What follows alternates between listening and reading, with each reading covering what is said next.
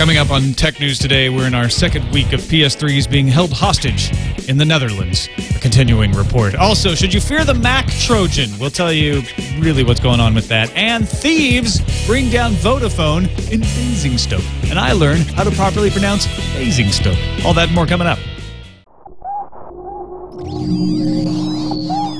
Netcasts you love.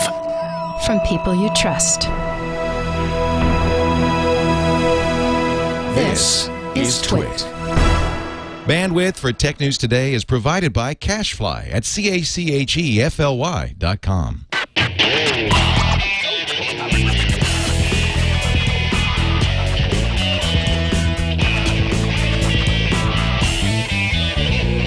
This is Tech News Today for Monday, February 28th, 2011. Tech News Today is brought to you by MailRoute.info. MailRoute is a secure hosted service that provides enterprise-grade virus and spam filtering to companies of any size. Try it right now, absolutely free, at MailRoute.info. Welcome to Tech News Today. I'm Tom Merritt. I'm Sarah Lane. I'm Darren Kitchen. And I'm Jason Howell. And this is the show where we help you with your litigation and your kitchen cabinet needs. Ask Kitchen and Howe to come give you an estimate today. We'll be there. You got you covered. No, actually. What? This is a show about technology. I was going to say, I'm in the wrong Twit cottage. That's so weird. Merritt and Lane, have you been in an accident? There is a hostage situation going on. What? Oh, no. Have you heard about this? Dangerous. No. Something like 100,000 PlayStation 3s. Oh, think about the gamers. Are being held hostage in a warehouse in the Netherlands. Why would the warehouse do this? You can thank LG for that. LG has filed suit against Sony in Europe. Claiming that they violate a Blu-ray patent. The Civil Court of Justice in The Hague has granted LG a preliminary injunction. That means all PlayStation 3s imported into Europe will be confiscated by customs for at least 10 days. LG's just looking out for the Nintendo 3DS launch. They've been hired to protect Nintendo. Yeah. Starting last week, items were seized and stockpiled in a Dutch warehouse. The Guardian reports that retailers probably have about 2 to 3 weeks of PS3s in stock. So if you are in an emergency situation and need a PS3 in Europe right now, you probably have 2 to 3 weeks before they're gone. Or just go to the Dutch warehouse and hope that their security is not very strong. Free the PS3s! Break a window or something. Free the PS3s! No PS3s, no PS3s. No justice, no PS3s. LG had the same complaint about Sony Bravia TVs, as I recall, but no one's talking about Bravias being held hostage. No one's talking about it. No, either they haven't been shipped or no one cares. I have a Bravia TV. It's very important to me. We're being seized too. Why doesn't anybody talk about us? This has happened before. This has almost happened before with Qualcomm, and all of it will happen again. Yeah, the eternal return. Qualcomm got as far as getting the injunction, but then Qualcomm immediately got a stay of the injunction so that the phones were not actually seized. Right, and this is just for 10 days, though, so these PlayStations are really just kind of on vacation for a bit. Right. Because the retailers have 2 to 3 weeks of... dank, dark Dutch warehouse. Yeah, but, I mean, gamers shouldn't, there shouldn't be pandemonium in the streets. The gamers will still, can go to the store and...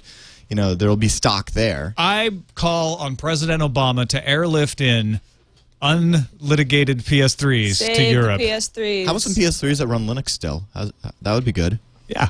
Yeah. eBay. Dank, I call on eBay to airlift in. Yeah. We can have GeoHot PS3s that still run Linux. All right. In all seriousness, they've got 10 days. LG can appeal and extend the ban. Or they can even ask for the devices to be destroyed, which I don't think they do. What they really want is Sony to agree to pay them. So this is all a game of brinksmanship. This is so silly. It's like they're just stuck in a warehouse for 10 days, and then maybe they could be destroyed, but they probably won't because somebody has to pay somebody. It's customs, it's man. Bizarre. That's so customs. Sony has a similar lawsuit going on against LG phones in the United States saying they violate Sony's patents. Didn't Sony start this mudslinging initially against LG Sony, in 2008? This is like worse than World War I, trying to figure out like who actually started the war. Like, Archduke Franz Ferdinand held a patent on some Kyocera, and then it just snowballed out of hand. Well, patents.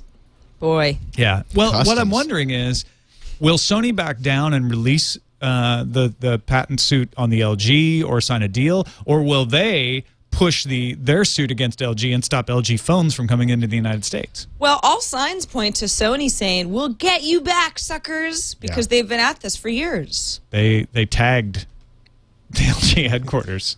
Lawyers need work, too. Lawyers need spray paint. Yes. Thousands of Gmail accounts were held hostage earlier today. A lot of folks woke up this morning, logged into their Gmail, and found they couldn't get in. Or if they could get in, their inbox was empty and they had no contact information anymore. That would be a huge nightmare. Yes. That's actually something I have had a nightmare about in the past. So what happened? Well, Andrew Kovacs on Twitter, who works for Google, says the Gmail issue affected 0.02% of users. Not 2%, but 0.02% of users. When he posted this 3 hours ago, they had restored access for a third of the users. The remaining 0.013% were being restored on an ongoing basis. He figures within 12 hours of his post that everyone should have everything back. You know, it's kind of funny how Google is obviously focused on the 0.02 because that's such a small percentage. This is how few people this affects. But considering the millions of people who are Gmail users, that's still over 100,000 people. Yeah. I mean, that's a big city. They estimate 150,000 people without Gmail access. If I was one of those people, I would be like, livid. Screw you. I might be a small percentage, but I'm mad as hell, and I'm not going to take it anymore. Now, the data that was missing, was it somehow... You know, Darren, you'd made a joke before the show about being auto-archived. I mean, it wasn't actually... You couldn't pull anything up. No, it was nowhere. It was gone. Yeah, it was gone. Temporarily, anyway. Yeah.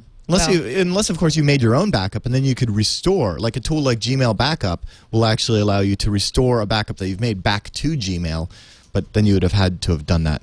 Now, I use Backupify, which is an online service. Great. They got 2 gigs for free, but if you're like one of us who've been on Gmail since the beginning of time, you probably have like 7 gigs of email. Yeah. So and I don't really... Gmail Backup... backs it up locally? Yeah, it's gmail-backup.com, but the site's actually down. I don't know if that's due to, you know, the recent event or whatnot, but I've gone ahead and made a tiny URL directly to the installer at tinyurl.com/gmailbackup2. Excellent. Nice. All right, nice. And then finally, in our triplet of either service outage or product hostages, Vodafone's UK network was taken down. Folks in southeast England near Basingstoke could not use their 3G, 2G, SMS, or BlackBerry services on the Vodafone UK network this morning. The Register reports that thieves broke into the operator's Basingstoke exchange and lifted a load of switches. How many switches? I would guess all of them. From the size of this outage. That sounds like a lengthy affair. So anybody who doesn't know, how late into the night did they work? A switch is like, you know, it's a little hub. It's the thing that all the Ethernet ports go into, and it routes the Internet connections through. So if you go into an exchange and take out all the switches, all of a sudden that exchange has no way of sending information in or out. Doesn't this seem so random that it sounds more like an inside job? Like somebody at Vodafone is just very upset and wanted to cause a lot of people grief. Somebody realized that switches are expensive, and maybe if Vodafone wants them back, check Craigslist, Vodafone. You know, I'm just saying, this happens. It's pretty ballsy to just walk into an exchange. They walked into their server room, and the racks were there on cinder blocks, and they were like, where are our racks? Are there no security cameras? Yeah. It's just like, it's hard for me to believe. Did they not take the copper wire, too? No, yeah.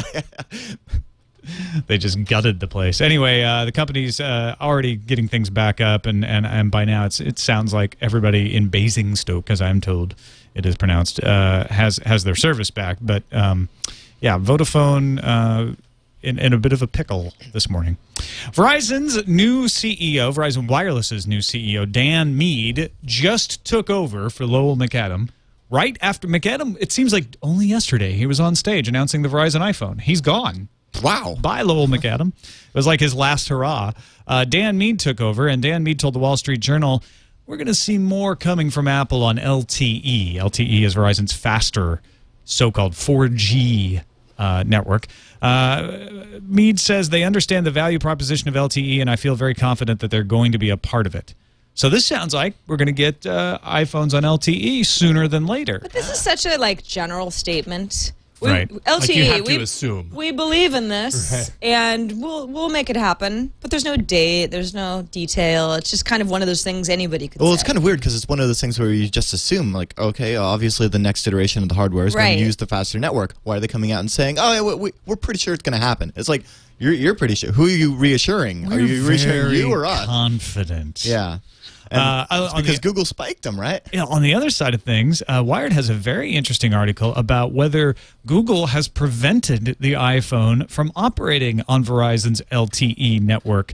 If anybody remembers, in 2008, Verizon accepted openness conditions on the 700 megahertz spectrum in order to win the auction for the C block of that spectrum, which allows them to operate their LTE network. And they are forced to open that network not only to other operators, but also to any device or application to run on that network. Now, depending on how you read this, it may mean that any application has to be allowed on the device, which the iPhone, you can jailbreak to do that, but the iPhone itself blocks applications. They block applications from the iTunes Store. The other way to read it is I go overseas and get a really kick-butt phone, and I bring it back, and I'm like, oh, well, it's CDMA. Actually, I guess I wouldn't go overseas and find a CDMA phone unless I went to Japan. But still, it's CDMA, and I want to get it on their LTE network or something like that, and they would have no way to prevent me. Or if I built my own phone, as long as it doesn't interfere with the network. Your CDMA phone isn't going to work on the LTE network. Well, okay, you know what I'm saying. But yeah, like, you go overseas. If I buy a new phone and I go... That's easy. Verizon can do that. They can say, fine, we have to allow that. Yeah, but... That's one interpretation of it is as long as it's... you have to make the network open to any device. Here's the interesting thing. That part's easy for them, though. They just say, okay, fine, we'll let any device on as long as you pay us, right? Specifically, a C-block licensee may not block, degrade, or interfere with the ability of end users to download and utilize applications of their choosing on the licensee's C-block network, subject to reasonable network management. So this is about not devices, but apps. Meaning, if I have and some people are reading this to mean, if I have an iPhone and I can't, say, get the Sony e-reader app on it, that it violates this clause because... You're preventing me from running the app of my choice. I guess the two ways to look at it are, say, like you've got your own jailbroken iPhone. They can't prevent a jailbroken iPhone from being on because you can run any app you want. Right. Versus them being required to sell iPhones that will run any app. I kind of think you're right. I think people are over-interpreting this to mean you couldn't run an iPhone. I think all it says is you couldn't stop somebody from running a jailbroken iPhone. I don't think it requires every device to run any kind of software possible. I mean, it's obvious that the iPhone is going to have to go 4G. I mean, like all devices, they make it to the next generation of whatever the network is. And I don't think that Apple would have partnered with Verizon if they knew that down the road they would have to make significant changes to their entire philosophy of their app ecosystem. But this is also something Verizon has thought about, too. I mean, they agreed to terms and conditions, having thought through, and I've even said to the FCC, listen, this is about third-party apps and devices not harming the network being allowed, not about locked devices. Right, because that's how we see this, and they're on record saying so. Because remember, initially, Google was all about, oh, we're going to sell the phone, we're going to sell the Nexus One, you can buy it from us and get it on any carrier. And that's why they were bidding initially for that C-block to kind of, I don't know if it was just driving up the price or just getting this rule in there. Because Verizon, they didn't want this. They took it to court. Verizon said, no way. They could take it back to court. I think they'll end up in court, though. The Open Internet Coalition is the one that's pushing this the most. I think they're trying to force Apple to open up their device. And I think that's probably a fool's game. I don't think you're going to get that to happen. But you never know.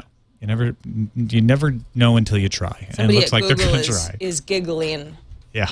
Wildly. Facebook just changed the way the like button works. It used to be if you click the Facebook's like button, it would put a link in your recent activity. Like bucket. Like in the like bucket.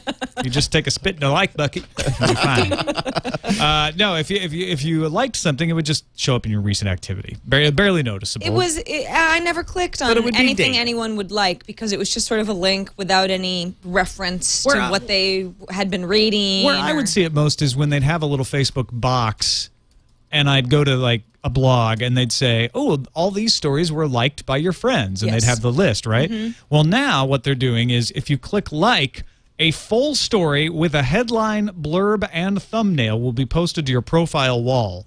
So the blurb will be posted, not the full story. Integrate it. Yeah, right. It'll be so.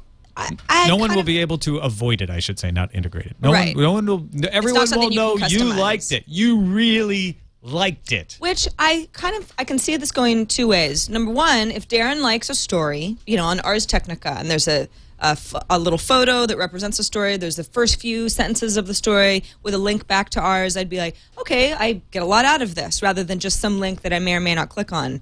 But think of how messy it's going to be if people are liking lots of things, which they are. I mean, we've all been encouraged to like as much as possible. Yeah. Do you keep a tidy wall? I mean, nobody wants. I prefer to keep a tidy wall. Yeah. Yeah, and nobody wants just like a ton of thumbnails for everything. No, you know, you can't like everything you like. Is the thing now? You could share what you liked to share. Well, you're sharing. Well, that's what it is now. It's the like button's now the share button. So Facebook is saying we want the like functionality to actually be more helpful to folks, but they're almost saying, think about what you like before you actually physically like it. Do you really like that? Do you really like that? Do you like it enough? Do you like it like it? Or do you just like it? They could do like Cold Stone has with the different servings. They've got the like it, love it, and whatever the really, really like it is. Yeah. Yeah. Also, love it button. Something above love. Yeah, I think. Lurve, yeah, I believe. Yeah, yeah. Facebook plans to resume address and phone sharing. Remember, they said they were going to do this, where you'd be allowed to share your address and phone number with third parties, and then Congress and everyone got their knickers in a twist, and they said, well, we'll think about this.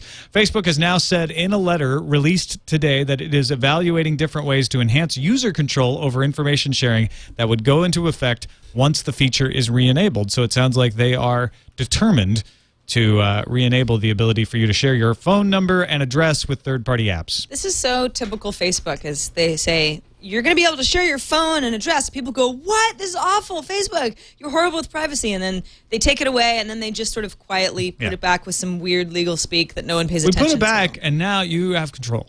Yeah. So go ahead and remove those details from your Facebook profile now, and then you won't have to worry about it later. Right. A lot of stuff is circulating today about a Trojan for Windows called Dark Comet that has been ported to Mac. A lot of folks are referring to it as a RAT. But Darren, you were explaining a RAT is just a remote administration tool. Well, there's a little bit of confusion because there's another product from Dark Comet called RAT that's a remote administration tool, and then some articles are quoting it as being a what is it called, a remote administration Trojan. Yeah, remote access Trojan. Yeah. Yeah. But it looks like, well, according to Intego on their blog, they're saying, look, this is just a Trojan that has a remote administration tool bundled into it. So this is, you know, this is no different than what you could do over terminal, over an SSH connection. It's just easier. So it's not necessarily any more dangerous than any other Trojan that's been out there. But I guess this thing's pretty snotty. It is snotty. It leaves like this ugly message. Or can, if the person that has, owned your machine wants to, they can pop up this like, oh, you thought your Mac was so impervious to viruses? Well, check it out. You've got a virus now. Ha, ha, ha. I've owned your Mac. I can do anything I want to your Mac. God, that rat is such a punk. Yeah. It's kind of funny how if you want to take advantage of this, then that has to be the way that you're pwning people. Yeah. Yeah, I mean, it's just like, is that really the voice? Well, the thing is, it's kind of like if those in the audience remember Sub 7, this is kind of like that for a Mac. You know, lets you do nasty stuff to machines that you've owned. But it's not the first Trojan for a Mac. No, and it's not like the fact that it has a remote administration tool makes it suddenly. Well, the thing is, it makes it a lot dangerous because a lot more dangerous. They make it easier than just like getting terminal access to a machine. You can put like files on the desktop. You can pop up a window that'll like ask for a password, kind of like do a phishing scam thing where you, yeah. All right. Key to this is don't install anything that you didn't mean to, and run a firewall and be secure. All right. Motorola has a ton of stories coming out today. First of all, they were talking at an investor conference, and Sanjay Jha from Motorola said that all the high-end smartphones will have Webtop starting in June. So the Droid Bionic on Verizon should have Webtop. Webtop's the software that allows you to dock the Atrix into a laptop form or a television and use the phone as if it were a laptop or a television. Except the Droid Bionic won't be shipping with it because of a time constraint. That's the exception. Well, the Droid Bionic's going to come out before that, but they say from June onwards, all of these will have the function. So the Droid Bionic won't ship with it before June, but after June, they'll be able to put it on there. Oh, okay. Cool. At least that's the way this Engadget story reads. Motorola is also suing TiVo. Just thought we'd throw that out there since we're talking about everybody suing everybody else right now. Also, Sanjay Jha hinted that a 7-inch tablet could arrive before the end of the year, so a smaller version of the Zoom or the Zoom. He also made some funny comments about how 7-inch tablets are just more fun. They are. They're fun size. They're just more fun. Yeah. The 10-inch is more of a business type of a tool, which I just don't, I don't get that at all. Yeah, I mean, more portable, I guess, if you have a smaller bag, but not necessarily more fun. That's how these companies work, though. They're always trying to be like, oh, that's the professional version. You know, I mean, even like Windows, like XP, like Pro and Home. What was the difference? Like, you know, the fact you couldn't join a domain. But arbitrary stuff so they can differentiate the project. They're like, well, we got to make a differentiation in the product so we can sell it to different customers. It's just a silly thing. It's we're talking 3 inches here. Better than all of this, 3 inches of more fun, though, is that Motorola is going to make Android secure.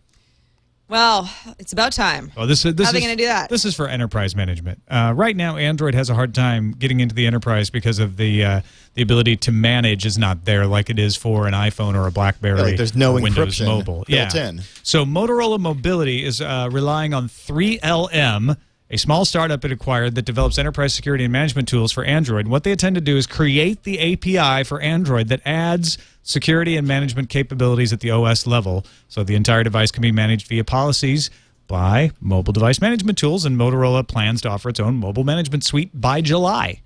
So this would allow Android to move into the enterprise, which is a way to increase your Android sales by huge amounts. Mm-hmm. And since it's just a separate company, they can go ahead and sell it to, you know, all of the other LGs and HTCs of the world. So they got fun tablets. They're suing TiVo. They're making Android stable. Motorola is busy. Yeah. Doing everything. It's Motopalooza. Exactly. All right. Time now for the News Fusapalooza. Did you get a gold Zoom at the Engadget meetup? Anybody? Anybody win that? No. What about the Oscars? Did you get one in your gift bag at the Oscars? No. Well, did you get him a Zoom and root it? No. Can I? You can, but gold or not, if you root your Zoom, you'll need to restore it to the default ROM before you send it back to Motorola to get the LTE upgrade that takes 6 days to put in. But it'll be paved in gold when you get it back. Not sure if that's true or not. Only on the screen. Can't say it's not. There's a gold screensaver. You need to be running the stock honeycomb installation in order to receive the update that allows the LTE antenna to function after they put it in. So if you do root your Zoom, be sure to put it back in place if you send it in for that LTE antenna.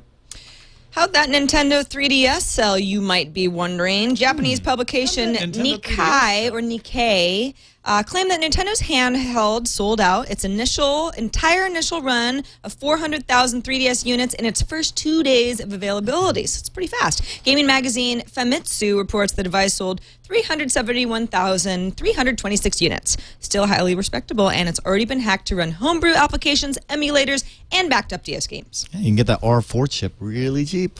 Yeah. And pop it on 3DS. There we go. Check it out. PAX East is going to kick off in Boston on March 11th, and the reports are that we're going to be treated with an NVIDIA card, the GeForce GTX 590, which will sport 1,024 CUDA cores, 3 gigs of onboard RAM, and dual 384-bit memory controllers, of course, 3 DVI ports on a single 3D card with Vision Surround Gaming. Engadget reports that AMD is also close to launching their own competing Radeon HD 6990. So don't buy a video card. That's what that means. In a research note this morning, Bernstein research analyst Tony S reports on a Sakanagi. Sorry, Tony.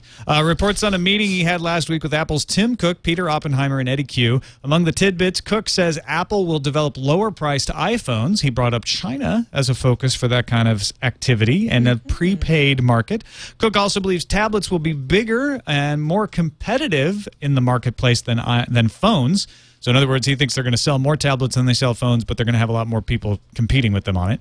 He did not comment on any white iPads or whether iPads would be available immediately after the announcement on Wednesday. Those are two rumors making the rounds. Really? A white iPad rumor? I haven't even heard this one. Yeah. Wow. I've already forgotten about the white iPhone rumor. The albatross. You might see the white iPad. After the tweaking of Google's search algorithm last week, you remember how they wanted to de-emphasize low-quality sites. You might be wondering how that affected the content farms. The punching bag that everybody was throwing out there was demand media. That was kind of the example that Google wanted to set. Well, the CEO or SEO firm Systrix analyzed 1 million keywords and determined that demand media's ehow.com, which you may know is always at the top of all your searches, actually gained visibility, SEO clarity. Wow. I think, yeah, it is possible. I mean, that's what they say anyway. SEO clarity, which independently analyzed 60,000 keywords, reached the same conclusion. So I don't know if it's because everybody was kind of talking about this story and. I think if Google keeps trying to bring down the content farms, we're going to need farm subsidies. Yeah. Well, we have villas of farms on Facebook. Boo. God, bad humor on the show today, you guys. Stinkers. Well, check this out. Maybe you'll remember this U.S. plan to give any country the power to veto over a proposed top-level domain, those TLDs that we all know and love. Well, a group of nations, not a league, have rejected the idea last week, instead allowing the governments to offer notable advice about controversial suffixes such as like .gay and not actually have veto power. Other U.S. suggestions were adopted to make it easier for countries and trademark holders to go ahead and file some objections, but no veto power. Good. Feel cool things are starting to trickle out of CeBIT already in Hanover, Germany. Asus is showing off its ePad Transformer netbook running full-on honeycomb on a Tegra 2 processor. The ePad Mimo is also being promised with a Qualcomm port of honeycomb in time for its June launch. If you want some evidence that we're living in the future, listen up. The Federal Aviation Administration is allowing charter company executive jet management to use Apple's tablet as an approved alternative to paper charts. The authorization follows 3 months of rigorous testing and evaluation of the iPad and Mobile TC, which is a map app developed by aviation chart maker Jeppesen. That's only for pilots, though, so you don't get excited. Can I just leave my tablet on, ma'am? No. The pilot has his tablet on. No. All electronic devices need to be in the off position. Not even in plain mode. No, sir. Please turn your tablet off. Do you want crackers or don't you? You turn it off. That's right. Tom, take the battery out. I want you to take the battery out right now. Do you want this plane to crash? Then keep your tablet on, sir. Air Marshal! All right. Finally, the Oscars, the Academy Awards happened last night. Oh, Tom, the glitz and the glamour. A couple of geek movies were up for awards. The Social Network. That was a geek movie. The Mark Zuckerberg-ish story, although it's not really factual. It's like the glossy geek story that wasn't. You need to see the PHP coding scene. I guess I do. It's quite impressive. Tom's been talking about this since the day after he saw the movie. It was such a good scene, and they got everything right. Well, I can imagine it's like the thing where like, oh my gosh, they used Nmap in The Matrix, you know? Yeah, right. They actually did. That was cool. Or Harrison Ford in Firewall. Using what? Oh, VNC? What was it again? Yeah, I think it was VNC. Oh, that movie was so anyway, bad. When I get it right. So bad. Inception took away all the honors, not Social Network. Social Network won 3 Oscars. They won for screenplay because of the snappy dialogue. They did not win for Best Factual Movie because that's not a category. No. But Inception took the big honors. Should have won the screenplay. That's just my opinion. But now, why are we saying Inception is a geek movie? Because you said a couple of geek movies. Because you hacked the brain. Oh, dude, it's like The Matrix. No, it isn't. I can control your dreams. Social engineer your mind. They just drugged Sarah, people. This is Jason's dream we're in right now. Where's my spinny thing? It's kind of sad. Where's my dreidel? Get me out of here, please. All right, on to the calendar. You listener. OnLive is offering free micro consoles with purchases of the game Homefront. So that's cool. If you're purchasing the game, then you get something for free. The demo conference kicked off today in Palm Springs. That's VentureBeat. It's their conference. A lot of tweets been going around today. Startups galore, lots of news, good stuff. I think it runs through Wednesday. CeBIT starts tomorrow, March 1st, and runs through March 5th in Hanover, Germany. Yeah, das ist sehr gut. The GDC, or Game Developers Conference, if you're not familiar, starts today. That's February 28th, and it runs all the way through March 4th. AT&T is going to start selling Kindle 3G e-readers in its retail stores starting on March 6th. That's nifty. That's the first time you'll be able to buy the Kindle in a store, right? Oh, no, I guess Target had them for a while. Did they? I think I saw it, but now that you said it, maybe you're just trying to implant something in my mind. I'm just accepting it. And finally, the Fisker Karma, and if you're not familiar with it, it's like the coolest looking car ever, is finally slated to enter production on March 21st. So let's hope that's true, because this is like this really beautiful hybrid car that can, I think it goes like 50 miles just on battery. And it's going to have a very affordable price tag of about $95,000 starting. Who can't afford that? No, that's that's pocket change. It's for all of us. We can get two. And Darren one for our dropped that walking down to the studio. I did. My latte and $95,000. And I picked it up and bought a second one of these with yours. See, I was going to pick it up, but I thought pennies. It's not worth my bending over. You really need to buy two though, because with only throw out my back. The mileage range, you got to have a redundant array of inexpensive karmas. It's a rocker. It's a good-looking car, though. A rake. So that's exciting. If you're a car nut. And then finally, just a reminder that we will be, Twit will be at South by Southwest. We're going to be full coverage, or partial coverage anyway, on Saturday and Sunday, the 12th and the 13th of March. We'll be wearing bikinis. Not really. Not me. No. That's not the partial coverage I was going to tune in for. Darren, perhaps. This is sort of just a weird note. I'm participating in a flash mob. It has nothing to do with Twit, but Isn't the idea of a flash mob that you don't have to plan it? You just show up? Well, the people participating in it have to plan it. That's how they do these things. That's all a coordinated effort. So I said that I would participate, and we will stream it, whatever I end up doing. It's either going to be really cool or really scary. I may be singing. I don't know what yet, though, because they're not going to give me details. Will you be chanting "Fish Are Lame"? I hope so. Well, I'll just do that anyway. If that's not part of the flash mob, I will do that at our meetup. That'll be on Sunday, by the way. So come to the meetup. It's at Momo's. All right. Do give us a call and leave us a voicemail, 260-TNT-SHOW. We do listen to them. We don't always have time to play them back in the show. Or sometimes people make good points, but they talk a little long, so try to keep them short. You can also email us a link to you on a video, TNT@twit.tv. Got a couple emails to read today. Sarah Houghton-Jan, you might remember her from our listeners' co-host episode. She's the librarian in black. That's right. She wrote in to say, readers everywhere are fighting back today against limitations on ebook access and use. Proliferating around the interwebs this morning is the eBooks Users Bill of Rights, outlining basic freedoms for digital content users. She says, my co-author Andy Woodworth and I released it in the public domain and hope that other voices and comments add to the discussion, raise awareness, and stimulate some real change in the market. Those who sign on to the idea are asked to copy the text with comments and remixes as the urge strikes and repost it on their own websites, in email, in podcasts, as we're doing here, on walls, and on Twitter. 60 minutes after launch, we're seeing over 100 copies already. So check it out. Go to librarianinblack.net, and you can find her posting of it right there. The eBook Bill of Rights. This is in response largely to the story we talked about last week, where the book publisher was trying to require that libraries only be allowed to lend an electronic book 26 times before they deleted it, because that happens with real books. They get worn out. The bindings fall apart. 27. After only 27 times. Yeah. Or whatever it is. 26, missing a few zeros. Anyway, fight back. Thanks, Sarah. You've angered the librarians now. That was not a good idea. They're scrappy. Yeah. You don't want to do that. Jim, the space systems engineer in California, found some interesting, he noticed something interesting about the Motorola Atrix from AT&T. He says, we knew that the laptop dock was pricey at $300. That's after a rebate when purchased with the phone. And it appeared that you had to get the 4-gigabyte data pro plan in order to get this rebate. Not so. You need the expensive tethering-enabled 4-gigabyte data pro plan if you intend to use the laptop accessory at all. And he noticed in the fine print from AT&T and Amazon, full Firefox browser use with the AT&T mobile broadband requires data pro 4-gigabyte plan. Amazon says... tethering plan is required to use a laptop with your Atrix 4G. So he says, I thought it was a dumb accessory that was like plugging in your phone into a monitor and turning on a Bluetooth keyboard. How is this tethering? It's not. It's tricking. Because you can just plug it in.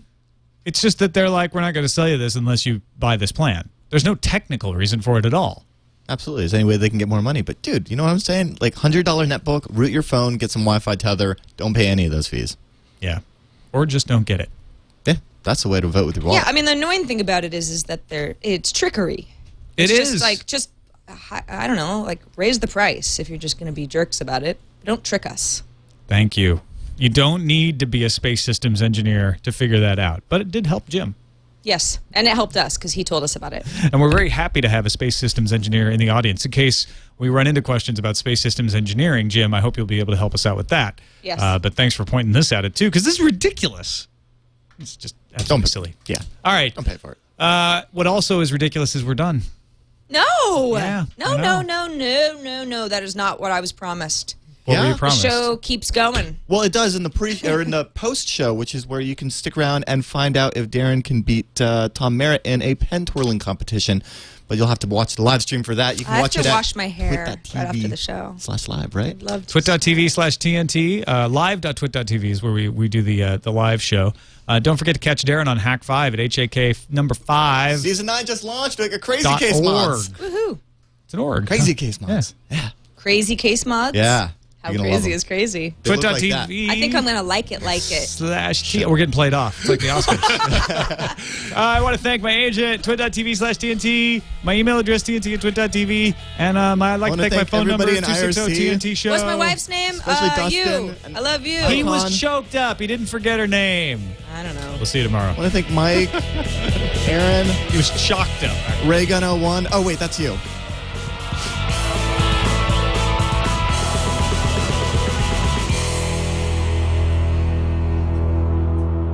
There's a man in our new studio. Alert the authorities. There's a man with a bucket. What is he doing with the bucket? A like bucket, actually. Oh, okay. It's where you like things and put them. You like things in there? Yeah.